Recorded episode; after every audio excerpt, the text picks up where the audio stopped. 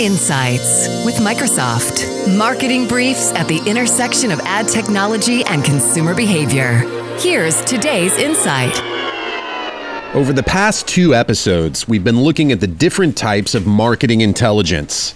This is the process of acquiring expertise through varied sources of information about a particular industry's detailed market landscape, both existing and in the future.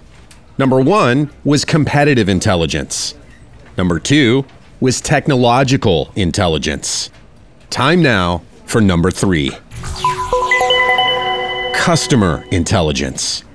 Marketing to the wrong demographic is detrimental. Refining your target customer is critical. You must know your customer as if they were your best friend. What frustrates them? What dissatisfies them?